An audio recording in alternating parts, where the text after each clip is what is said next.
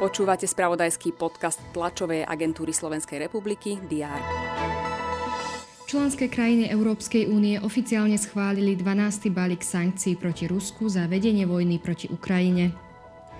Projekt zapojenia nezamestnaných do obnovy kultúrneho dedičstva bude pokračovať aj v rokoch 2024 a 2025. Z Európskeho sociálneho fondu je na tento účel alokovaných 12,5 milióna eur. To sú niektoré z udalostí, ktoré priniesol včerajšok.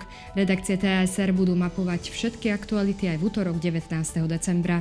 Vitajte pri prehľade očakávaných udalostí. Prezidentka Zuzana Čaputová príjme rodiny v núdzi, ktorým pomáha organizácia Dobrý aniel parlamente už niekoľký deň pokračuje diskusia o kompetenčnom zákone, ktorý má priniesť vznik nového ministerstva, ako aj ďalšie zmeny. Poslanci o ňom včera rokovali do polnoci. Dnes do poludnia by mal parlament hlasovať o konsolidačnom balíku.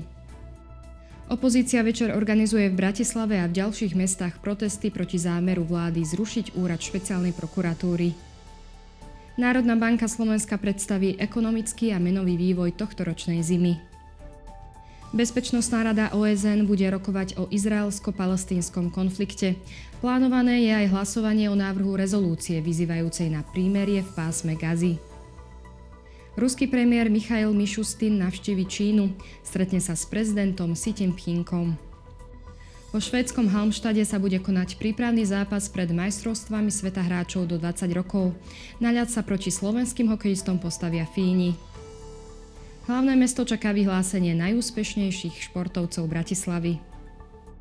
Dnes bude na Slovensku prevažne polooblačno, miestami hmla.